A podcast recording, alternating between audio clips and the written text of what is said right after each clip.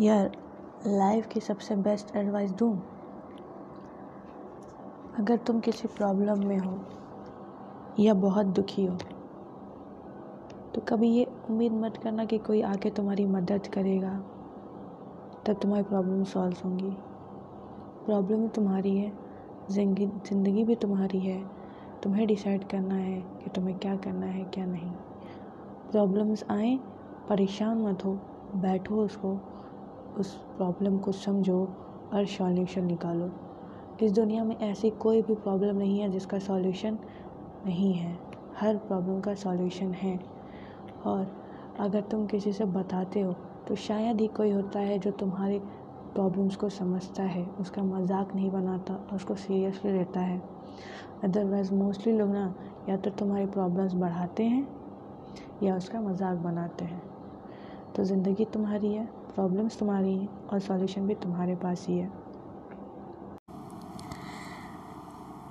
Hello friends तो आज हम एक बहुत अच्छी टेक्निक जा रहे हैं, महसूस करेंगे आप खुद में कि जब भी आपको लगे कि आप बहुत डिप्रेस्ड हैं और आपसे कुछ नहीं होगा या कुछ करने का मन ना करे तो एक नंबर याद करिए, फोर सेवन एट।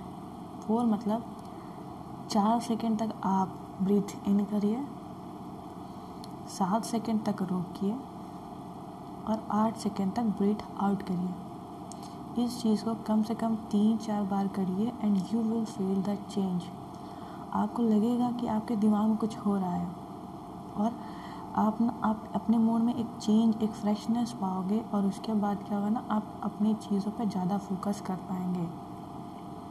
अब इस फोर सेवन एट का मतलब क्या है? देखिए, चार सेकेंड तक हम ब्रीथ इन करते हैं सेवन सेकेंड तक हम ब्रीथ को रोके रहते हैं। ब्रीथ को रोकने से क्या होता है ना कि हमारे बॉडी के हर पार्ट्स में ऑक्सीजन पहुँच जाता है। एक बोलते हैं ना चार्ज कर देना तो क्या होता है, उस तरह चार्ज हो जाता है। आपके हर बॉडी में ऑक्सीजन पहुँच सकता है, पहुँच जाता है।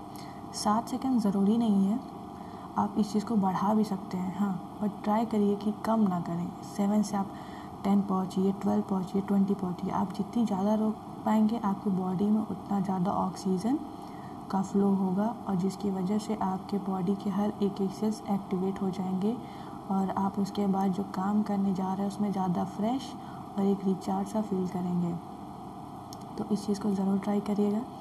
मैंने भी किया है और ये चीज़ मैंने खुद अपने अंदर फील की है। उसके बाद मुझे बहुत फ्रेश होता है, बहुत फ्रेश जब मैं, जब मेरी स्टडीज़ चल रही थी तो मैंने इस चीज़ को मतलब मुझे बहुत एक मतलब पाँच मिनट पढ़ा, दस मिनट पढ़ा, फिर कॉपी बंद करके फिर बाहर टहलना वहलना होता था। मतलब मैं मुझे फोकस मैं I was not focus enough कि मैं अपने स्टडीज़ पे बैठूँ आधा एक घंटा और मैं अच्छे से पढ़ूँ।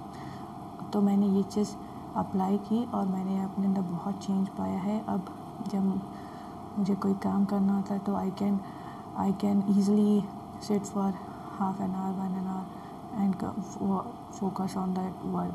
So, must it.